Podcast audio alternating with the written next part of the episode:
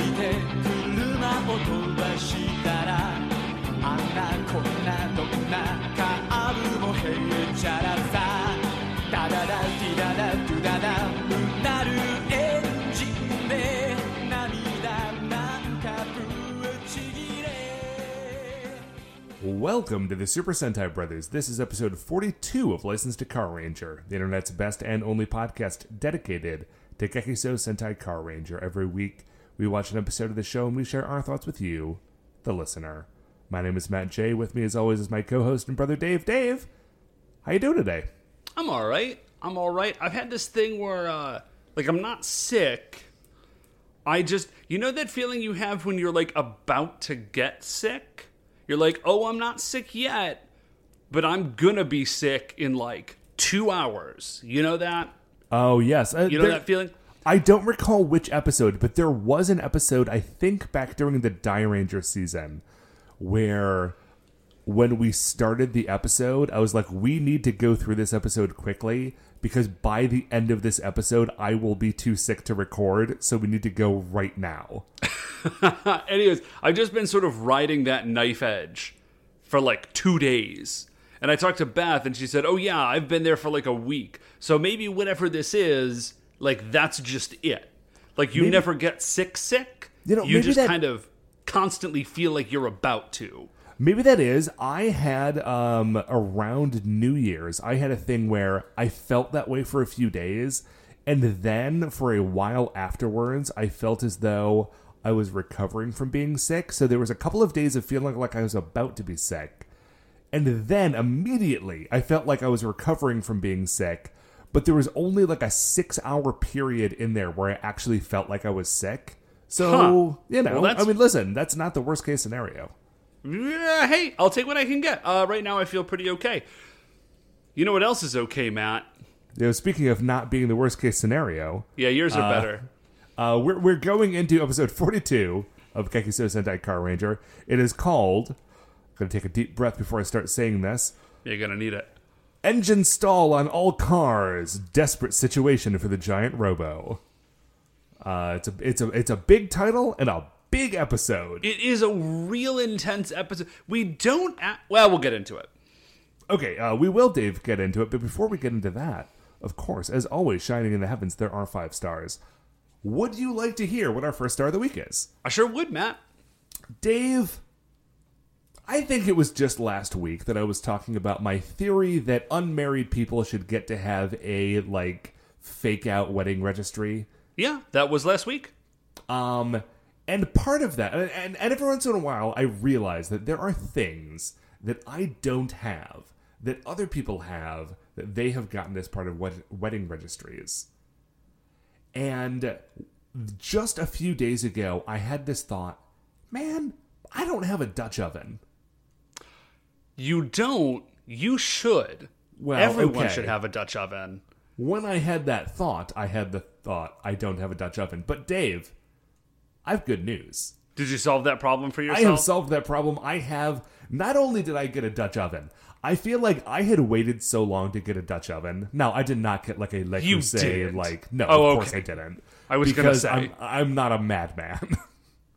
I got a Lodge uh, cast iron, like enameled Dutch oven because, according to all research I did, it was basically the exact same as a Le Creuset, but like six times cheaper. Dude, I have no idea how Le Creuset possibly possibly charges the amount of money that they do or what the possible value could be. Because even a Dutch o- like it's just it's a big hunk of iron and with enamel paint on it. So unless they've got like magic enamel paint that like never ever chips, like I it's crazy. But Lodge is a great brand. They're like the ol- brand. The only thing that I know that maybe Le Creuset has over other people is that they do have a lifetime warranty. Oh, okay. and they have great paint jobs. Like I'm su- I'm- aesthetically, I'm sure they're they fantastic. Uh, but I went with the Lodge because it was Because you're American. well, and also because I, I don't just want to spend like, well, I feel like I should have this particular kitchen trinket. I'm gonna spend four hundred dollars on a hunk of iron with some enamel on it. Uh, so I bought the reasonably priced one, which is the Lodge. I I did, however, the the one splurge thing that I did is instead of getting a reasonably sized Dutch oven, I did go ahead and get myself a 7.5 quart Dutch oven. Now, Matt, I'm going to tell you that's an investment that will pay dividends. That's what I'm hoping for, Dave, because I feel like if my immediate thought was to get a four or five quart Dutch oven, and I was like, well, that's basically all I need. But I know that like once a year, there's going to be a moment where I'm going to be furious with myself for not having spent the extra, like, I don't know, $15 to get the extra quarts added on. And I'm very excited about it. Now, listen, here's the great thing about a Dutch oven. The great thing about a Dutch oven is that you use it to braise. Like, this is the great thing about a Dutch oven. Here's the great thing about braising it's great in the winter, of course, because that's when you're Of getting course. like stews, right? That's when you're getting your pot roasts. That's We've when you're getting your cassoulets. Uh, and then, so actually, very briefly, speaking of cassoulet, remember I mentioned the other week that we had this friend over. She had never had French food. We Sure. served her cassoulet. She had it. She was like, "This is delicious." She is uh, of Brazilian descent. Her parents are immigrants, and she said, "We actually have a dish that's very much like this. Oh, really? feijoada. I'm going to butcher the pronunciation. Called feijoada, and it's it is like cassoulet in the sense that it is a kind of like poor person's bean stew that is so like nationalized and beloved that like everybody eats it because it's so great. And I was gonna say, it's like, of course you do. Like, it's a bean stew that you make with like garlic and onions and whatever uh, meat you happen to have lying around. Probably every cuisine on the face of the planet has a version of this. So have Like- you have you tried this? Have you tried this Brazilian uh, version of it? I have not. I would be very excited to. I would also be very excited too. I But wonder. anyways. I wonder if because I know that uh, like some Brazilian things are influenced by Portuguese things. I wonder if there's like andouille involved. There might be. I would not be surprised. I, you, you know I love cassoulet, but I you- know you do. but I also really love andouille sausage. And if you could somehow have a marriage of those two things, that would be special. If you could get like the Portuguese version. So, anyways, here's the other benefit. A lot of people don't think about this, if I'm going to be honest. Braising in the summertime. Here's the benefit of braising in the summertime. A, the heat, you're never using too high of a heat in your oven. This is particularly beneficial if you don't have like air conditioning in your place. The mm-hmm. second great thing is that you just stick it in your oven and you leave it. Like you leave the room and you do not have to be in the kitchen cooking it's just it's just happening. And with a big seven and a half quarter mat, you could do like a big old pork butt and uh, have yourself pulled pork. Freeze some of it. You'll be in pulled pork for like a month. It'll be great. Pulled pork for being in pulled pork for a month during the summertime sounds amazing. Yeah. I was I was talking to a buddy of mine who is a uh, who is a cook slash chef uh, today. I told him I just got a Dutch oven, and he was like, "Oh, you have made the best decision that you could possibly make. I'm gonna like dig up some recipes to give you, so that you can like put stuff in your Dutch oven, turn your oven on, go to work, come home later, and have it be there." Now I got to be honest, I feel weirdly uncomfortable about having my oven on in my apartment while I'm not home. You know, I feel the same way.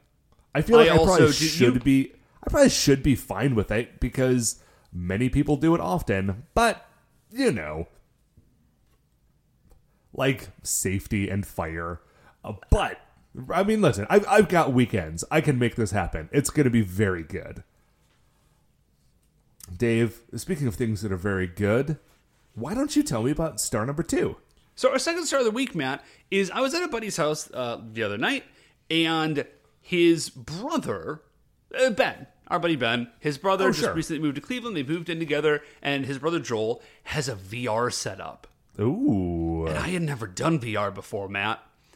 And uh, have you ever? Have you ever done this? Uh, Dave, the closest I've ever gotten to VR is I recall one time I was over at our mutual friend Marty's place, and he had like a remember Google Cardboard. Okay, yes, it's, yeah, and I know the thing you're talking about. No, It's like this it's is like, a, cardboard. full-on- It's like a cardboard rig that you drop your phone into and then you pretend that it's VR. That's about as close as I've gotten. Okay, this was like a full on thing, and it uh it's wild. It's like uh I'm just trying to like come to grips with how because as these things get better and better of course like i remember like you know the first time the kinect came out or the wii came out and you could say like oh my gosh like it's watching you and it can like interact and you can change the channel by waving your hand and like that was pretty wild Yeah, man, dude. And the now- Kinect had a good year and a half when people thought that was the future of video gaming. Yeah, uh, it turned out to not be great, but I, you know, it was one of those like you take one branch in a tech tree and they're like, oh, I don't want that one, and then you flip, and then you get VR. Sure, yeah, And Kinect had, it's- Kinect had to run so that VR could fly. Right? It's uh, man, I'm just having trouble. It's it's disconcerting. First of all, it's Okay. disconcerting like how quickly you adapt to being in this virtual environment. Like it felt like it should be weirder, but I like put the headset on and I picked up the controllers and in like 15 seconds I was like, "Oh yeah, okay, this is how this works." It was I was fine. Uh and the fact that I was fine was a little bit a little bit weird. Um and the game that I played was Super Hot. There is a version of Super Hot for VR. Oh, dude, I have heard. Listen, you. I think we've talked about it even on this We show. that did, I- which is I why I'm love not talking about the game Super itself Hot. now. I have heard that Super Hot is one of the best VR experiences that you can have. It I turned into Neo, Matt, is what happened. I was like there's uh, our friend Jen took a video of me doing it, and of course you look like a dope, but like I'm like bent over backwards, bullet timing out of the way of a shotgun blast while I like reach around a corner and shoot a guy that I know is I can't see him, but I know he's there. Uh, it was it was amazing. It was incredible. The the only uh the only part where I looked real real dumb is I did try to like lean down on a cabinet that wasn't there. Like it was there in VR, but it was not there in R. Yeah, like I it was like super classic. Like I went to, like a cartoon. Like I went to put my hand down on it and leaned forward and, and of course there's nothing there because I'm just standing in the middle of a room. So, uh, so I did it, and I, th- I think Ben is going to be hosting our, our Thursday thing. So when you come over, you'll you'll be able to check it out. Um, it's it was incredible. That's all I. I'm never going to get it. I can't get it. I already I have dipped like a very small toe back into playing video games, and I cannot handle the like the the lore the lore of VR. Because I tell you what, Matt, you know what else is true? They did a port for Skyrim. There's Skyrim VR. Of course, they've done a port for Skyrim. Dave, I'm surprised that there's not a port for Skyrim on my Apple Watch. Uh, Like listen, there, Matt, there has all, been a port for Skyrim on basically everything that has come out since the 360. Yeah, I know, but I've never cared about it, Matt. The point is, is that there's it's in VR, like, and the combat because uh, Buddy Ryan has it. He was saying like the comp, like the sword is just a sword. Like you're not you're not restricted to like goofball swings, like when you just pull the trigger. Like you're actually you're actually doing the thing. Uh, No, uh, Yes. Dave, I'm sorry. We have to stop talking about this because if we don't, I'm gonna get VR so I can play Skyrim again. yeah. Uh, so Matt, what is our third? What's our third star of the week? Dave, third star of the week is um, I have a friend who recently had a birthday. And on, and on her birthday, she thought, "Here's what I'm gonna do. I'm gonna go all out because it's been a while since she's like done something for her birthday." Okay. She thought, "I'm gonna go all out. You know what I'm gonna do?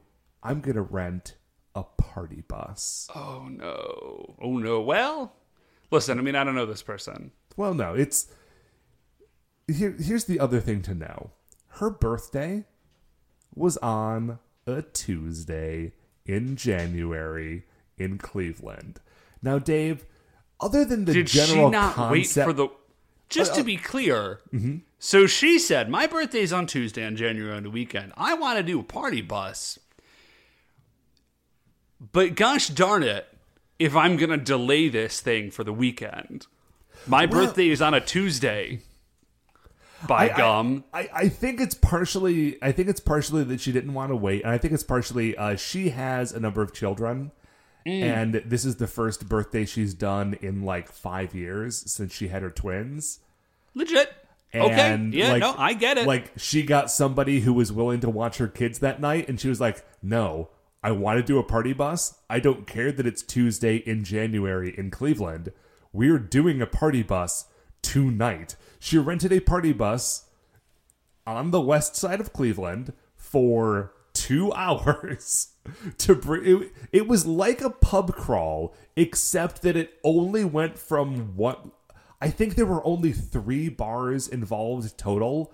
We met up at one bar. It drove us to uh, porco's which is a tiki bar which is uh, a, a cool time and then we were there for like 45 minutes and we're like we have to leave right now because we only have the party bus for another 15 minutes and it's going to take us back to the bar where we started so that we can pick up our cars and it was just the most like we are in our 30s but we have dedicated ourselves to like the idea that we are we've not given up on having a party like we're all 35 and we're only doing this for two hours on a tuesday but we're getting on that party bus and it's driving us three quarters of a mile from this bar to that bar and someone is going to blare music we're only going to get about two and a half songs through before we get to our destination but we are party busing this and it's going to be a thing and i'll tell you what You know, actually, it Matt, actually was pretty good. it,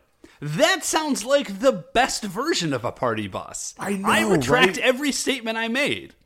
I, I, I definitely and listen, I went through the same emotional journey that you did when I was telling it to you, but like while I was doing it. And my journey was definitely the same. Like, I don't know if this is a good idea. This I don't know if this is like over the top or under the top, but it turned out to be just like right exactly Just the right, right, level. yeah, right in the pocket. Loved it. Loved it. I, let me tell you. And I and you know what? I bet she got a really good deal on that party bus on a Tuesday in January. Oh yeah, you're paying rock bottom prices on a Tuesday in January. Yeah. I would just like to see how many more times we can get the phrase "a Tuesday in January" into this conversation. We get, we shouldn't do it now because then it'll be weird and artificial. But if you see a chance to bring it around, I will, uh, Dave, you know I'll do it. Uh, anyway, Dave, what is our fourth star of the week? So fourth star of the week, Matt, is I was on my, I was uh, I was out this morning and I was in the car and I saw I I, I drove past a street and coming across me, like passing uh passing left in front of me was a BMW. Which is not like why. There's like BMWs. People drive BMWs in my neighborhood. I don't drive a BMW, but I live close to people who drive BMWs. Sure. So I'm gonna go BMW, and uh, and I saw in the front it had European license plates, which I was like, oh, that's interesting. Like this person must have just like, I don't know, gotten, you know, they're visiting or like or something, but like for whatever reason, like this car has has European plates. Because you see that like every once in a Sure. while, right? Dave, I love a European license plate. I Well- it, it might just be because I don't see them often, but I think they look so much better than an American license plate. Well, Matt, you're not the only one. Okay. So here's a fun here's a fun fact about Ohio Ohio uh, driving laws. You do not technically have to have your license plate on the front of your car.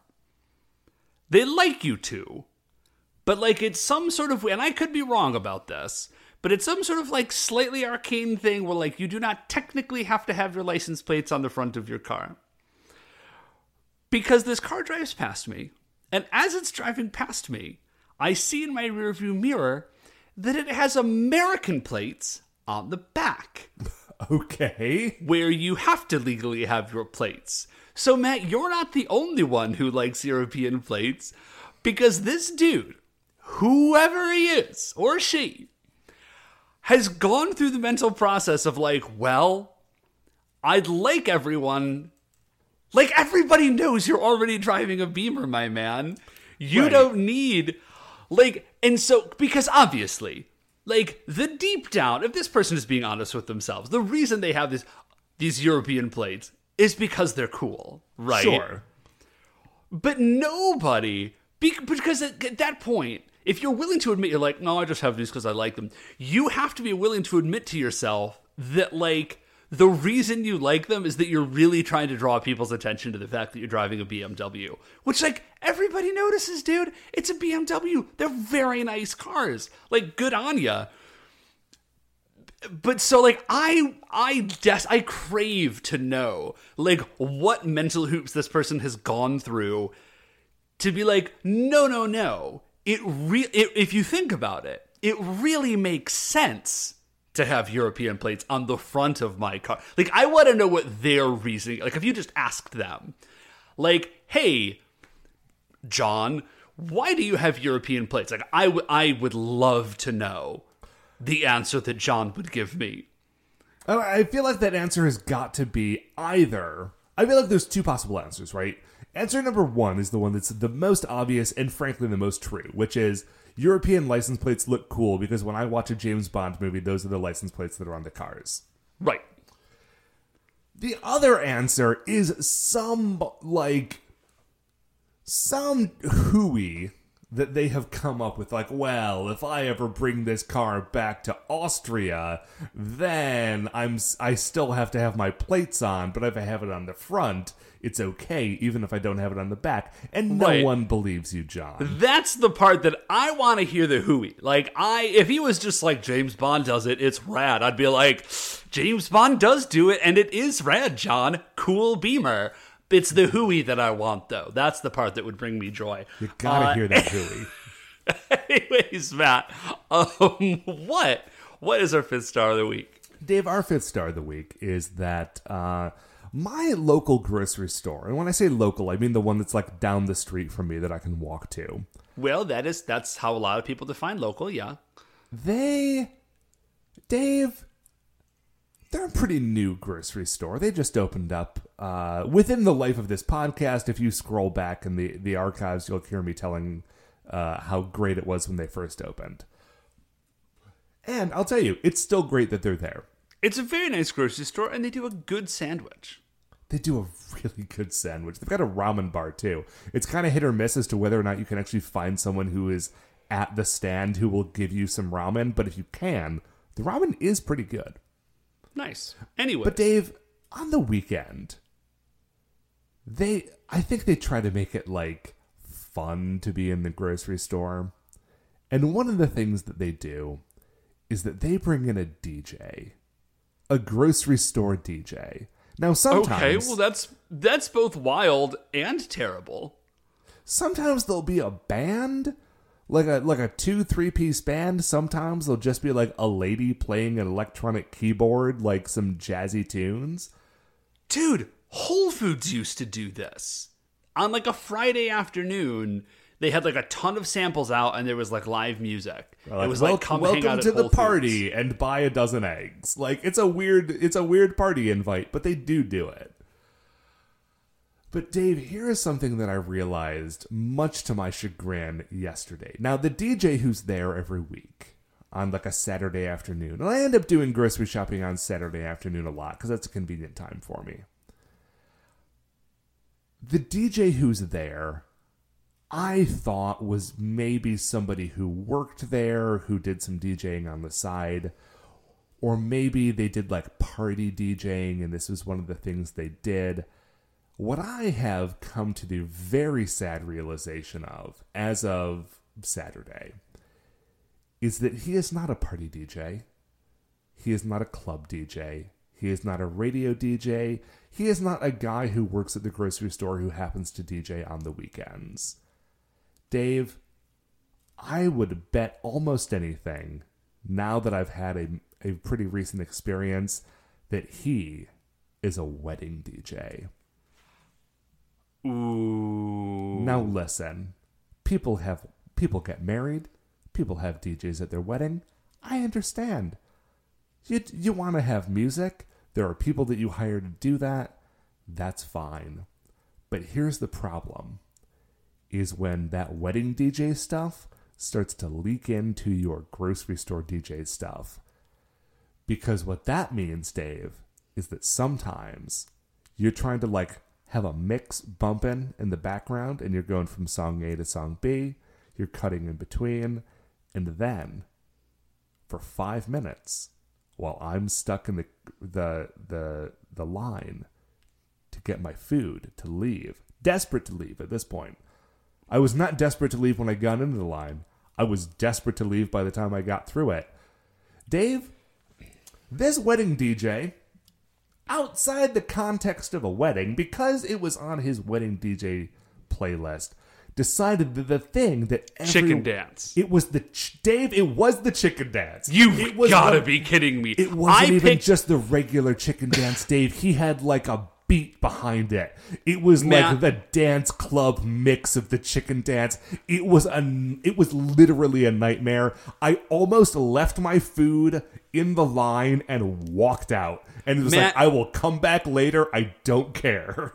I am Matt. I'm so sorry. I gen- Matt. I genuinely apologize because I feel like I inadvertently dropped your punchline a little bit early. That is not what I was intending to do. and the Here was the Dave, thought that that I, I'm sure that the thought you had is there's no way it could have been the chicken dance. What monster would have done that? that was precisely my thought. I was like, here's what I'll do. I'll throw in. Here's a little bit of like under the hood, uh, guys. I was like, I'll throw in like the worst, craziest thing, and then Matt will be like, well, at least it wasn't that. But let me tell you about this, like you know, sort of an alley oop Sure, into the let me tell punchline you about the story. time he played the electric slide. Dave, I would have given anything for the electric slide. oh my gosh! And and the thing is, it like it was bad, but it was bad, and I was able to walk out that door and go home. But I was talking to the cashier, and I could tell from the look in her eye that like this was not the first time it had happened, and I felt so badly for her. Uh, like anyway, that's the whole bit. There's there's no other joke. I had to listen to the chicken dance at the grocery store, and I wasn't allowed to leave without just abandoning my food. That's the whole bit. It was a walking nightmare. Or a waking nightmare. I was doing both. Anyway, that's all. Uh, but you know it's a lot more fun than the chicken dance, Dave? Literally everything on this Yeah, I was gonna say anything. Just pick something. specifically, specifically, what is more fun than the chicken dance is episode 42 of Gekiso Sentai Car Ranger Engine Stall on All Cars Desperate Situation for the Giant Robo. It originally aired on December 13th, 1996. You can watch it on the DVDs or on shoutfactory.tv. It was written by Naruhisa Arakawa. We're going to go uh, take a quick break, and we will be right back. Okay, welcome back. Uh, man, I had forgotten how the, the, the previous episode had made us feel weirdly sad about Dappu. Uh, Yeah. This episode really swings in hard trying to remind us about it. Yeah. They are yes, they are. They are doing that. They're doing that thing. It is not a bad episode, but it is also an emotionally manipulative one. Uh, so let's just dive right in, Dave. When we open, of course, Dappu is sad about Christmas.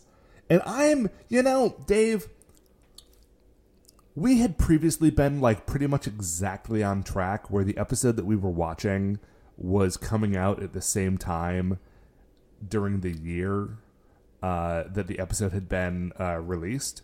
So you know, like our October, like our mid October episode was around the same time as actual mid October in the Yeah. show. I am, although I wish we would have stayed a little more on track. I am actually glad that we got just far enough outside of the cycle because now when there are episodes about Dappu being sad about Christmas, it's not happening in mid December when I am like When- emotionally primed to let myself get sad about Christmas stuff. Uh that's yeah, that's a good that's a nice layer of insulation for us. Anyway, Dappu said about Christmas uh, in the flashback um, from last episode, if you don't recall. He said about Christmas. Then there's an attack from uh, the the Bowzock. They have gotten various robots from Reckless Dash Emperor Exhaust, who has sent things down in waves.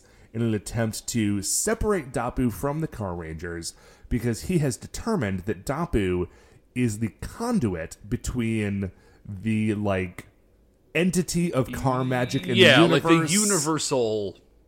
Yeah. So if he can get Dappu away from the Car Rangers, he can run out their like reserves of car magic and then defeat them easily. Which pretty good plan actually. Yeah, it's a very, very good plan. Uh, so we we kind of get all that. Kyosuke is sort of narrating this flashback, and then we go into a little dream sequence, and it's Dappu, and he's having this dream, and there's a Christmas cake, and he's super excited. And he's like, oh my goodness, this cake is going to be so delicious. His dad is there. He's like, I know I've been a very good boy. Because remember, Dappu is a child. Um, and he's like, I've been a very good boy, so I know that this is a present from Santa. And at first I was like, what? Because there's no presents there. And I was like, oh, right, your dad is present with you. Like, that's the, the gift. Um, and then his dad, his dad's got a pipe, but it's supposed to be a space pipe, clearly. Uh, but because Yes. this was made this was made in uh, you know like the mid 90s and so they're like oh it's like a space pipe but now i'm watching it in 2020 and i'm like does Dappu's dad just vape Dude dude, he is ripping some fat sheets of cotton. he for sure is uh, and then of course his dream fades to black because it is just that and he wakes up and he's in the bb saloon and he's in like a chain and the first person see that he sees like right up in his face is zelmoda which is about the worst Bowzock i think you could wake up to Um, maybe Inventor Grotch would have been worse. Inventor Grotch might be worse. Uh, so Zelmoda is there. Um, Dappu is really upset that he's like being made to feel uncomfortable. Wait, I'm sorry. According to that's, I, I think I've written my notes incorrectly. Zelmoda is upset that the Bowzock have been made to feel uncomfortable because they have been uh, having to do work for uh, the Reckless Dash Emperor Exhaust. Yeah, they're like, this is terrible. Like, we're stuck doing all this dirty work. Uh, which, to be fair, or just to clarify, the part that they're upset about that is the work, not the dirty. The dirty they're fine with. They Sure, just sure. don't want to work. And they're like, like, we got this kid. Like, can we just kill him and we'll be done with it? And like, and then we'll defeat the Rangers. And then they're just about to do that. Uh, they're actually Dappu is like, Psh, I'm gonna get out of here, like car, car, car, and then Zelmoda like blasts him uh, before he can basically like before he can finish the verbal component on his spell, he gets like silenced, and then they are uh, yeah they're like about to kill this kid, and then Reckless Dash Emperor Exhaust is like like no, like you cannot like you can't kill him. Like I need him for like it doesn't say what.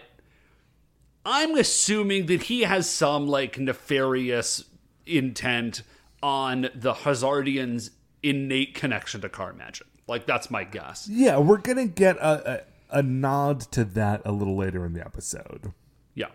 So we cut back down to Earth, and the uh, our our heroes are searching for Dappu, and by searching, of course, the best way that you can search for any missing person is like trying to find a lost dog in your neighborhood, just running around and shouting their name at the open air. Now, to be fair, this has never not worked. Yeah, I mean, eventually this has always uh, paid dividends. But right now it is not doing it. And they're just running around and they're exhausted. Uh, Minoru feels badly because he remembers their conversation from the previous episode um, before Dappu was captured. And he's like, man, maybe Dappu just left because we were pushing him too hard.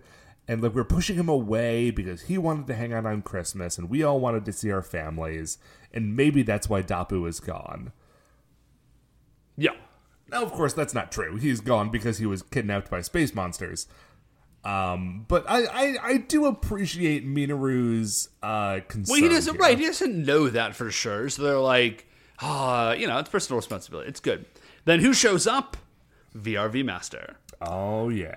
Yeah, uh, and VRV Master just drops the best, the best line in this episode, where he's like, "If you could solve problems by crying, you wouldn't need a lawyer. Like, let's go, let's make this happen." And this is like a weird theme for this episode. I think like five different people say at various points in this episode, like, "You won't solve anything by crying." Like, time to, you know, kind of time to get on with it. They ask him where he's been, and he's like, dude, straight up, that is not important.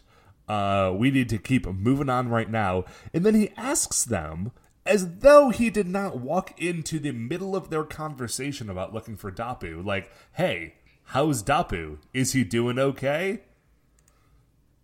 And, they're like, and- well, And here's the thing I don't know if he was or wasn't listening. Because on one hand, it seems like he wasn't listening and he's asking for a actual response. On the other hand, it kind of seems like he was listening and just wants to twist the knife a bit.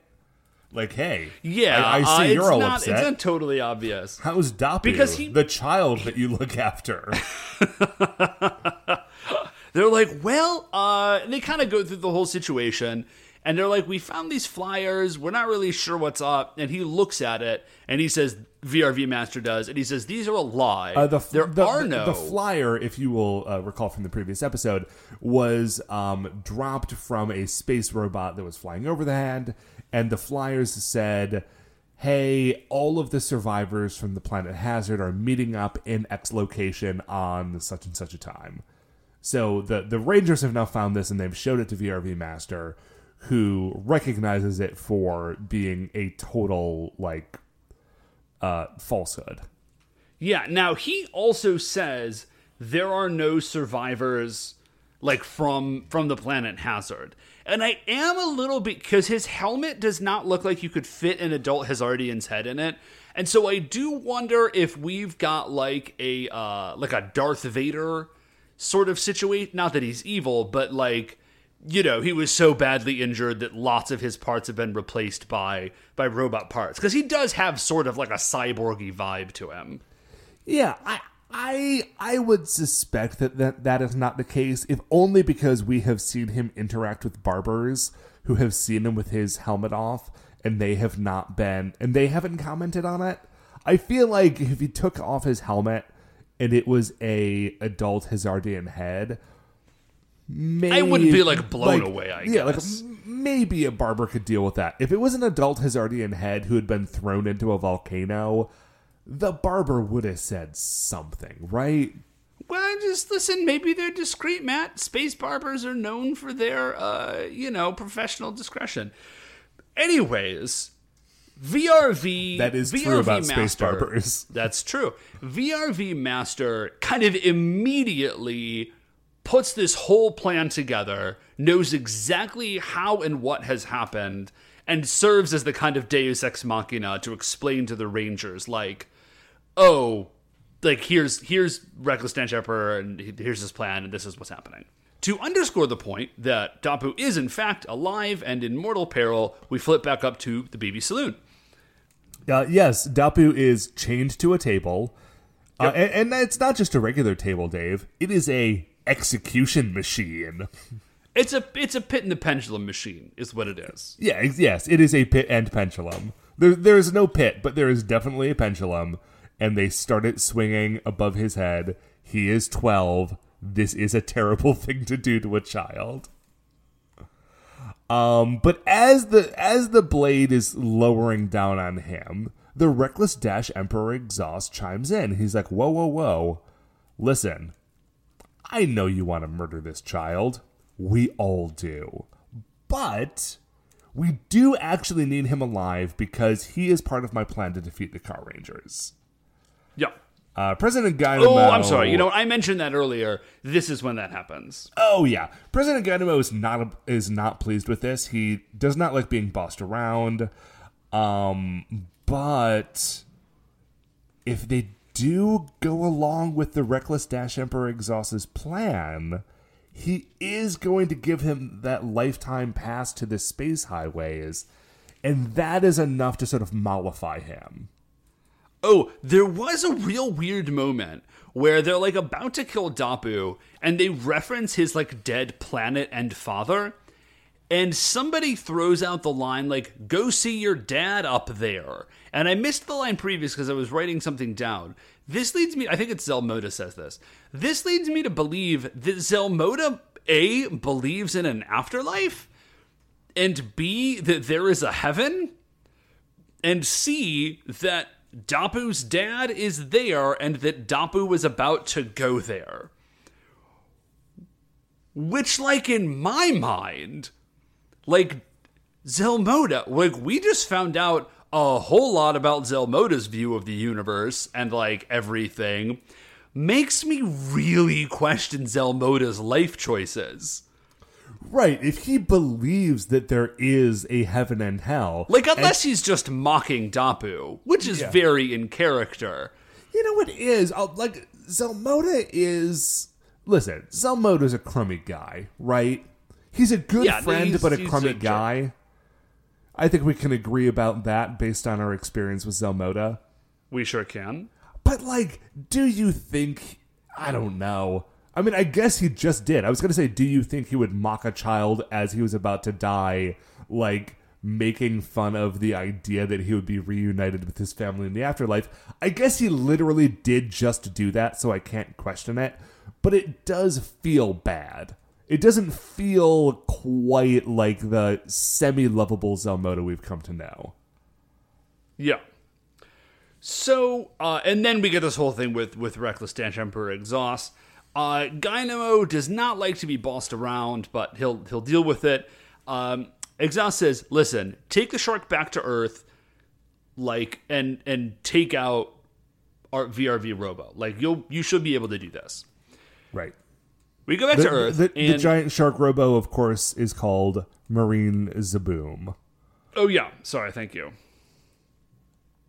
I just want everyone to remember that the giant shark robot is called Marine Zaboom, which is a wonderful name for a shark robot. So uh, we go from there. Whenever I see it, it makes me think of Zaboomafoo, which was like that children's program where I think people dressed up as animals. Yeah, some No, of them. that's Zoo. yes, definitely Zoobilee Zoo. Some of them had like animal costumes. One of them just had like cats style makeup, but not like 2019 cats VR makeup, like classic stage makeup. Just cats. you know, had you gone to see this show. So, anyways, uh, we go from there back down to VRV Master, who's sort of like still mid conversation with the Rangers, and he says, "Listen, Dappu is still like he's definitely still alive. The Bozo have him, and if the Bozo have him, that means he's on Barabarian, and like we need to figure this out. Like it's got to be at Reckless Dash Emperor Exhaust. He's carding Car Magic Power. We got to figure this out. Right, and they and, Uh, and again they, there. they they know that they are targeting car magic power because in the previous episode, um, uh, Zanet had given them the diary, so they they kind of know what Exhaust is up to, so they're able to like put these various things together to figure out what's going on. So a- as they are coming to these conclusions, Marine Zaboom attacks. He is being piloted by Inventor Grotch. Uh, it's pretty bad. He's blowing up like a naval base. Uh, they send out an alert. That alert like sets off the Bowzock alert, which means that it is now time for the Car Rangers to go into action. and VRV Master tries to stop them. Not like he just is like, no, don't. Uh, they hench in anyways, because he's like in the middle of saying something when they when they get this alert. Sure, he listen. Everything he says is very important. He knows everything. He, Yeah. he. You know, I say that mockingly, but straight up, VRV Master is like the one guy in this whole season who really knows what he is about. Even um, Signal Man is a traffic cop who got pulled into all this stuff. VRV Master is like Dappu, but older and competent, which makes sense because it's Dappu's dad. Yeah, precisely. So, um, they're, just like run off. They're like, "We'll be right back, VRV Master. Like, we're gonna save everybody." And VRV Master drops his second amazing line of, of the episode, which is, "True warriors would have will wait till the end of the speech." They're like, they're already gone, so they don't hear this. but uh, I think that's good. Like that's a that's a very novel metric by which to measure a true warrior, in my experience. Uh-huh. Uh, the the car rangers do not agree to this metric. They're like, listen, uh, we we're gonna leave, we're gonna win, we're gonna get Dappu back, and we'll be right back. So then we can listen to the rest of your dumb speech later. Uh, you weird space lone wolf of the universe. So they all run off. They they real quick do victory fusion to get VRV Robo together, and they go off to go fight uh, Marine uh, Zaboom. So basically, as soon as this fight starts, uh, Reckless Dash Emperor Exhaust is or evil, whatever. Uh, he's like, "Hey, use the energy draining attack on Marine Zabumafu over there." It's like, "Oh yeah, right. He's got this like ultra unbeatable attack, which is just he drains all your energy and then you would die." So Grotch does that, and then there's like this real cool like flying shark fin because it's like a shark. Real, it's not like a shark robot. It's like a robotic shark, and then just like coming out of the shark's stomach is like a robot body. It, it's a Like robot it just has a whole. It's it's not a robot shark. It's a robot street shark. Is what it is. Yeah, well, there's a tail off the back of it. Like the head is just a whole shark, and then there's a body. There there is genuinely a moment while I'm watching this episode where because inventor Grotch is the guy who is plugged into the head of this robot and piloting it, and like Marine Zoo is like swimming around underwater, and Grotch is also underwater. And if you will recall, if you've ever looked at a picture of him, Inventor Grotch is wearing like this weird, messed up It's like a diving space. suit, Yeah, it's like a spacesuit or something. and it's got like portholes all over it, and like it's not exactly a diving suit, but it's a little bit of a diving suit, and it kind of makes me wonder if they were thinking about this when they designed his outfit. Like, okay, eventually we're going to need one of these weird, gross space monsters to be underwater and have it make at least a modicum of sense.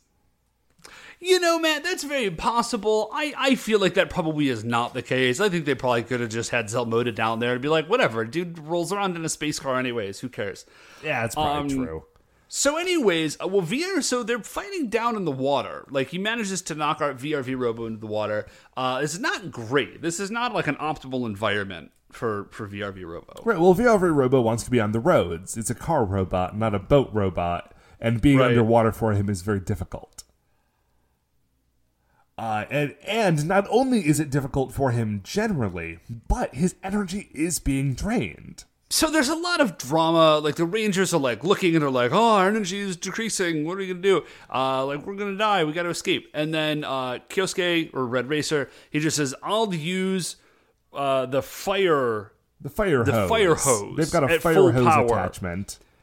And I thought that they were gonna use it to try and like knock uh Marine Zaboom back. I was like, he's a shark. That probably won't work. Uh, but they don't. They just use it as like jets to launch themselves out of the water, and that does work.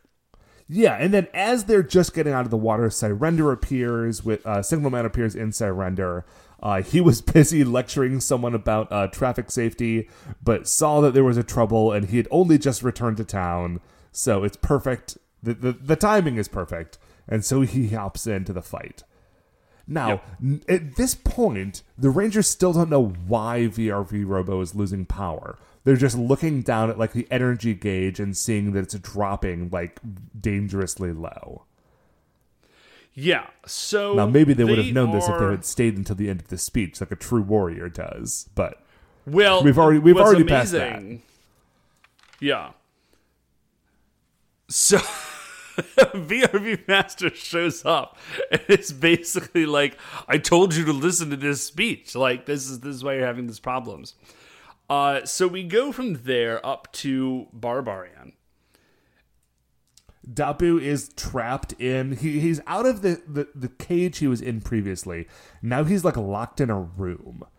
And in the room, and and I've never really uh, identified with the Bowzock as much as I do in this moment. There's just a pile of old mail that they haven't gotten around to throwing away yet.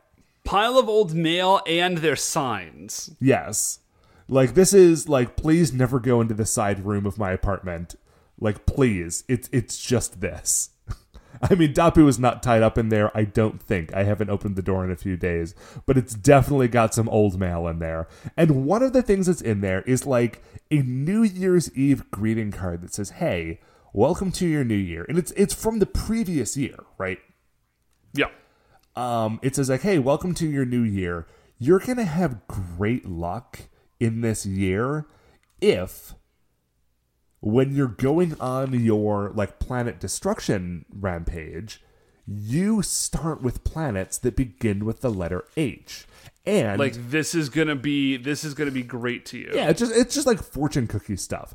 But it is a greeting card and it is signed by and I'm not going to try to like sound this word out, but it's it's it's the word uh, exhaust spelled backwards. It's it's Yeah. the Dex, it's the reckless Dash Emperor Exhaust who a full year ago was already uh, manipulating the Bowzock into attacking the planet Hazard because and because apparently because we know that he is so upset that there is a survivor from planet hazard like his first step to doing all of this stuff was let's get planet hazard out of the way and then when like that planet and their link to car magic has been destroyed then i can move on so Dappu is realizing all of this like all at once Yeah, uh, it's a it's a pretty excellent moment, actually.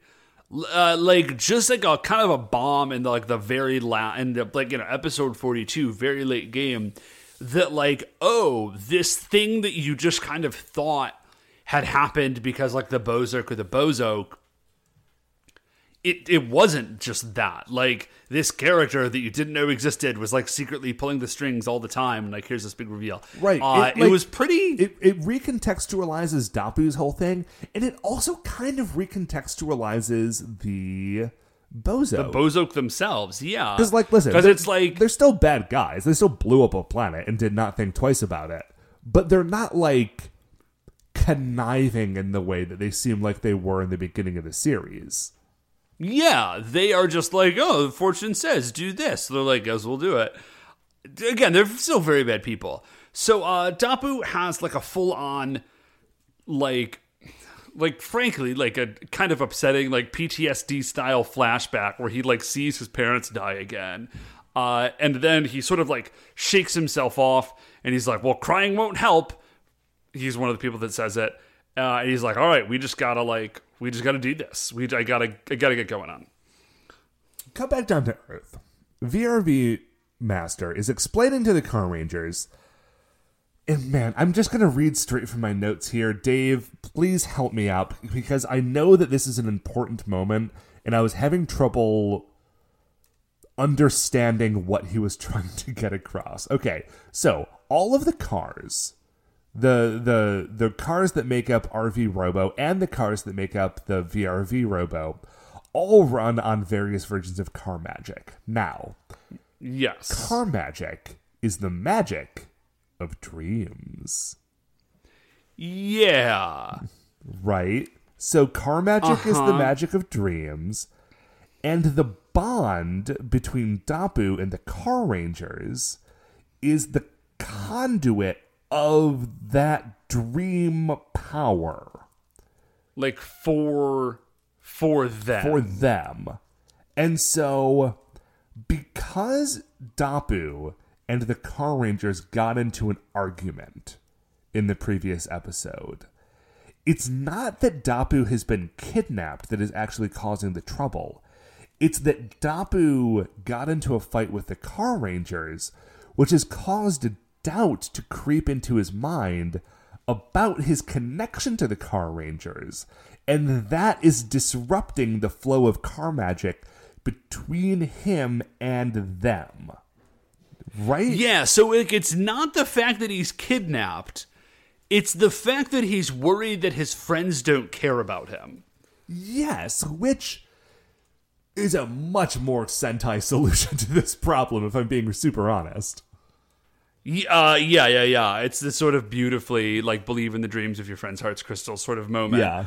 Um, and then they all kind of feel bad. And I do notice, like, there's this very sad, like, synth music playing in the background. And I would not put money on this, but I wouldn't be surprised if they sort of only have, like, one soundtrack of, like, sad synth music. Because it all kind of sounds the same no matter what season you're listening to, watching. Well, well, this particular track of sad synth music, I think, is a sad version of the VRV Master theme song.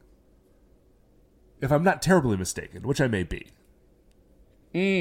I'm, uh, it might be. I didn't. I did not catch that. So, um, they're like, they all feel bad, and then Kyosuke says, "He's like, well, crying won't resolve anything. Like, we got to figure this out." So they go to VRV Master. Kyosuke's like, "Listen, you're the lone wolf of the universe.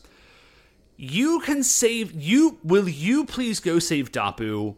Like, we can't because he's up in space." Like, can you please go do it? And he's like, that's kind of a. He's like, he doesn't answer whether or not he can do it. He just says, that's kind of a selfish answer.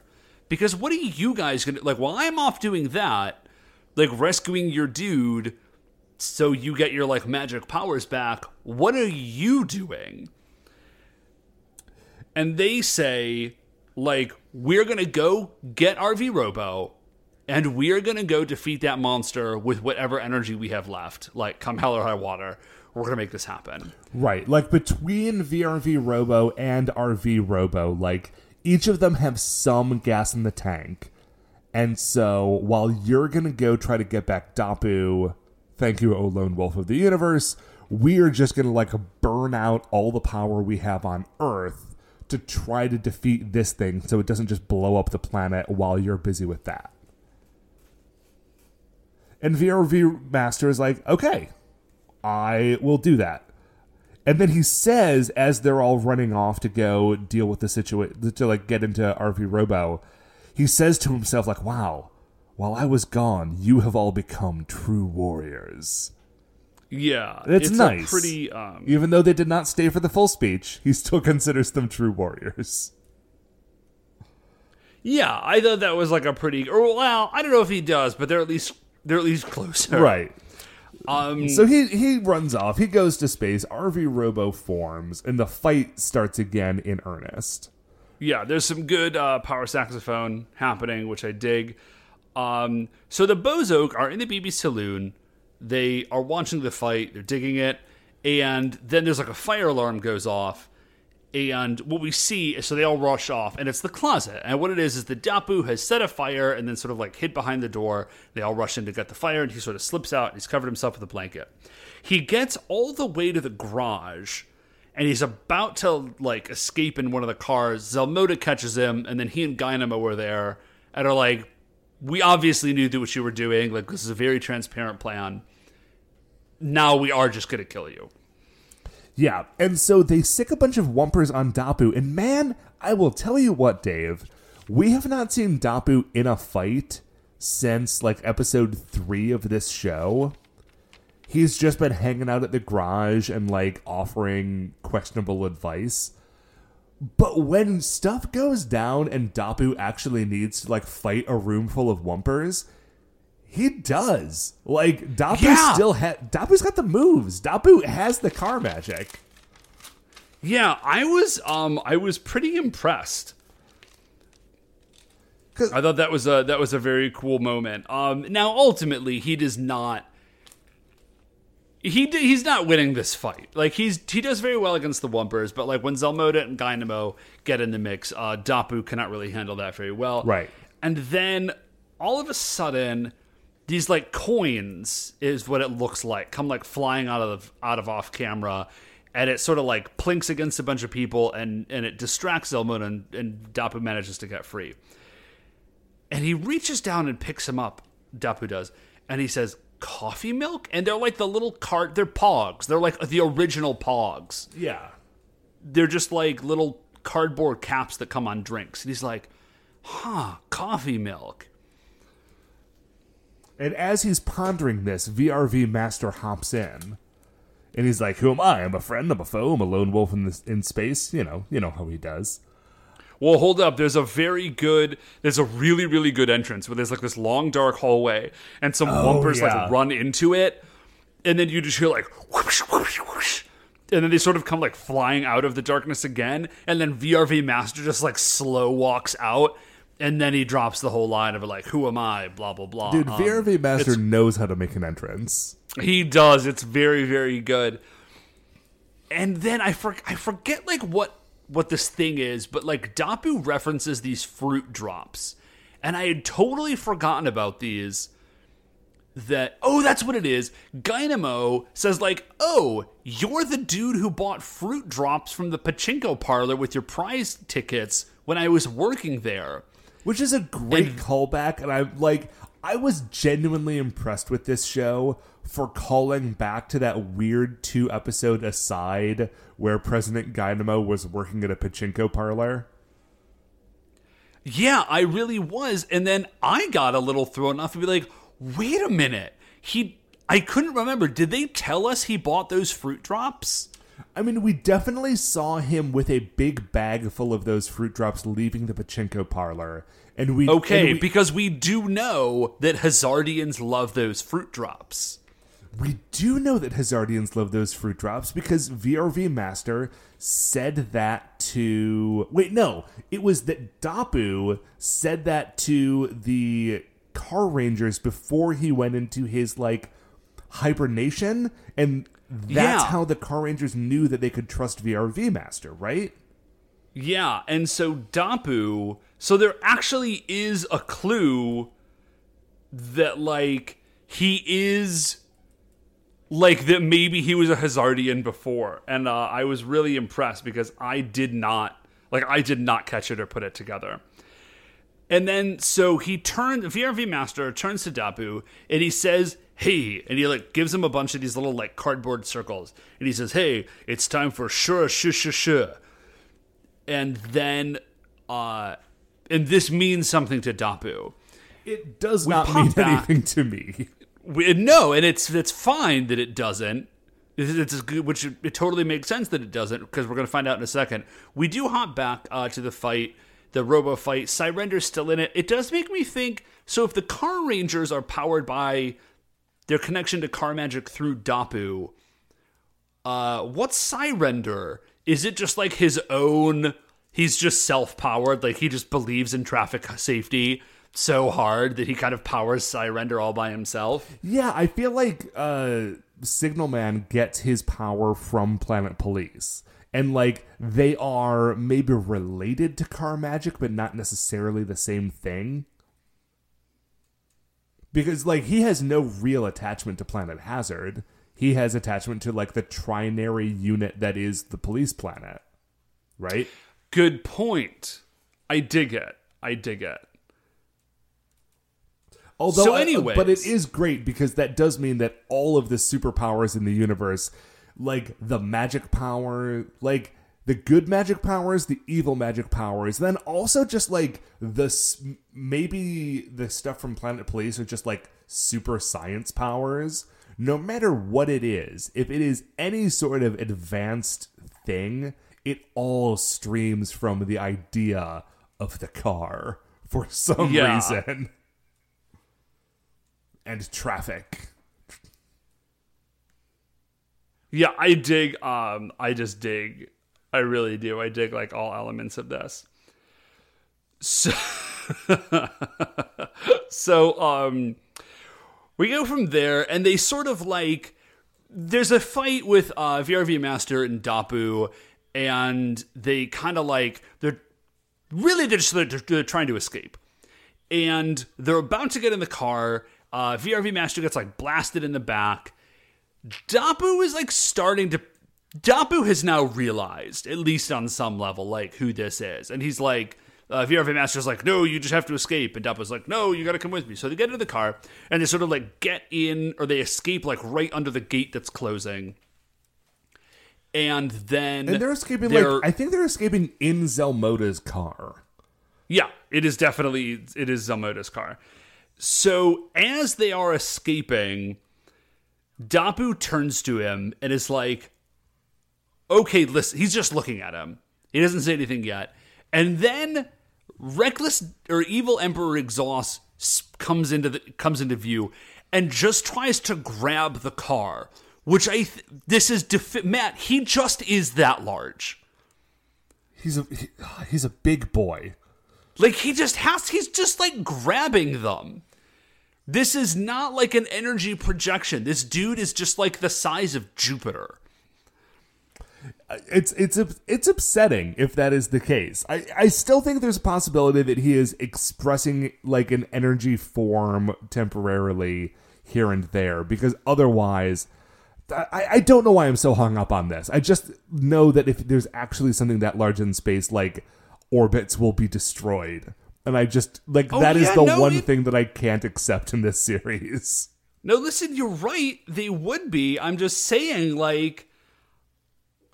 Anyways, I mean, so listen, um, you're probably right. I'm just being like a stick in the mud about this. So yeah, he tries to grab at them. Um, he doesn't quite manage to. They're flying off, and Dappu turns to VRV Master. He's like, "Hey, that thing earlier that you said, like the shuri shoo shoo shoo." Which was something that VRV Master said while he was like throwing things around the room, I think, right? Yeah. like Dappu says, like I kn- I recognize that. How do you know what that is? VRV Master is saying, "Oh, I just I don't know. I must have heard it somewhere." And Dappu says, "No, you didn't just hear it somewhere. That is like a weird, very specific thing that me and my dad came up with. It was like our game that we played together. Like, what is going on here?" Yeah. And he's like, You're you're my dad. Like, dad, it's you. Uh and then VRV Master, instead of saying, like, yes, my son, I love you, he just turns to him and he says, Do you love justice? And I was like, What okay, yes, but also like, hi, dad. And he says, Listen, if you have do you have the confidence to dream no matter how hard your life is? And he's like, I mean, okay, yes, I do. And he's like, then you must, then there is no limit to your car magic power. and then VRV Master just like, there- there is a, there is, there is one bit in that that I I want to interject. He says, "If you share that dream, then there is no limit to your car magic."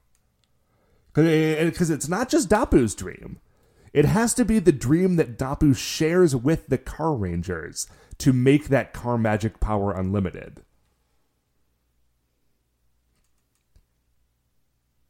Which I think is only significant because I feel like we're going to run into something like that in the next episode or two, and I wanted to lay the groundwork for it now. no, man, I think that's a good point, uh, because clearly this show is pretty invested in laying groundwork for stuff. Right. Uh, Did not seem like that was the case for most of the show, but apparently it was the case. Well, in our defense, Matt, it hasn't seemed like that for the last five years.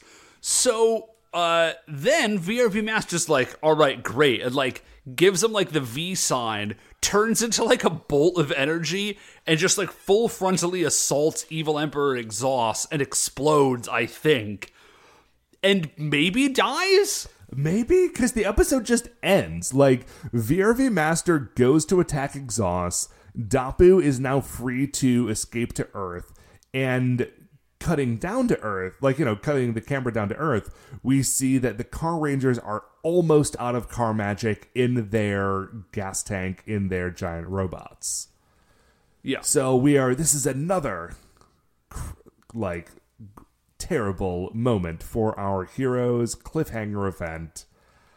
I hope it all works out for them and that the universe is saved. But Dave, we won't know that this week. We won't know that. Hopefully, we'll get we'll get some sort of uh, forward motion on it next week. Um, but that's the end of the episode. Yeah, And if- yeah, that we just this is like, well, listen, and I I don't know why I didn't remember this until literally just now. It's the end of the season. Like it's just gonna go like cliffhanger to cliffhanger to cliffhanger to cliffhanger until the show's over. Yeah. Oh, yeah. Absolutely. Um, again, I am not. I am not convinced that we're not going to get at least one more weird, like filler episode somewhere between now and the end. Um, but for today, at least, that is the end of this episode of License to Car Ranger. Uh, normally, of course, we would cut in now to discuss where the monster of the week lands on the Creature Royale, but there was no real monster of the week um, other than Marine Zaboom, and that hasn't been destroyed yet. And I feel like we're probably not going to talk about those trio of robots for another week or two. So I guess that's it, unless you have anything else to add. No, I I think that's pretty much it for this episode. Rock and roll, dude. Uh, well, then, before we finish up here, I'd like to remind you all that you can email the show at supersentaibrothers at gmail.com.